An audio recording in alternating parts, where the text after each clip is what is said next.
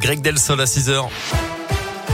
À la une, c'est l'un des procès les plus importants de l'année. Il se déroule dans notre région. Nordahl-Lelandais doit comparaître à partir d'aujourd'hui aux assises de l'Isère à Grenoble. Il sera jugé pour le meurtre de la petite Maëlys, disparue en 2017, mais aussi pour des agressions sexuelles commises sur deux de ses cousines âgées de 4 et 6 ans. L'accusé devra également répondre des faits d'enregistrement et de détention d'images pédopornographiques. Il risque la peine maximale, la réclusion criminelle à perpétuité.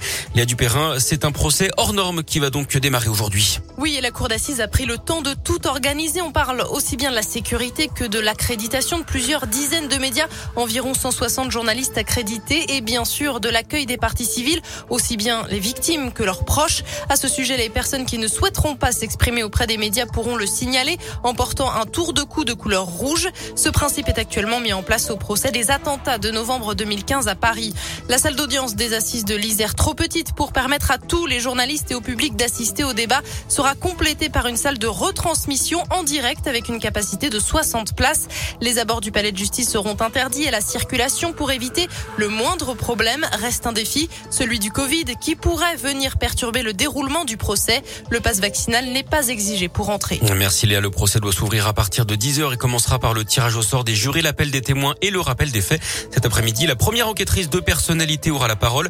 Nos deux journalistes présentes sur place vous feront vivre cette première journée d'audience qui s'annonce éprouvante pour les parties civiles, toujours en quête de vérité. Dans l'actu également, la dose de rappel obligatoire pour les pompiers et les soignants depuis hier. Ceux qui n'ont pas reçu leur injection risquent la suspension sans rémunération. Les contaminations au Covid, elles continuaient de baisser. Hier, un peu moins de 250 000 en 24 heures. Mais le nombre d'hospitalisations continuait de son côté d'augmenter.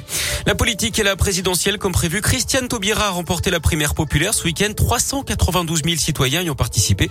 L'ancienne ministre socialiste termine devant Yannick Jadot et Jean-Luc Mélenchon. Elle a promis qu'elle appellerait les autres candidats à gauche pour les convaincre de la rejoindre. Ce n'est pas gagné, hein. Jean-Luc Mélenchon a dit qu'il ne se sentait pas concerné par sa victoire. Yannick Jadot, de son côté, n'a, je cite, rien à lui dire. Du sport, du foot et la déroute de l'AS Saint-Étienne, les Verts éliminés en 8e de finale de la Coupe de France par les amateurs de Bergerac qui évoluent en National 2, l'équivalent de la 4e division. Défaite 1-0 pour Saint-Étienne qui va désormais devoir se consacrer sur sa mission maintien en championnat.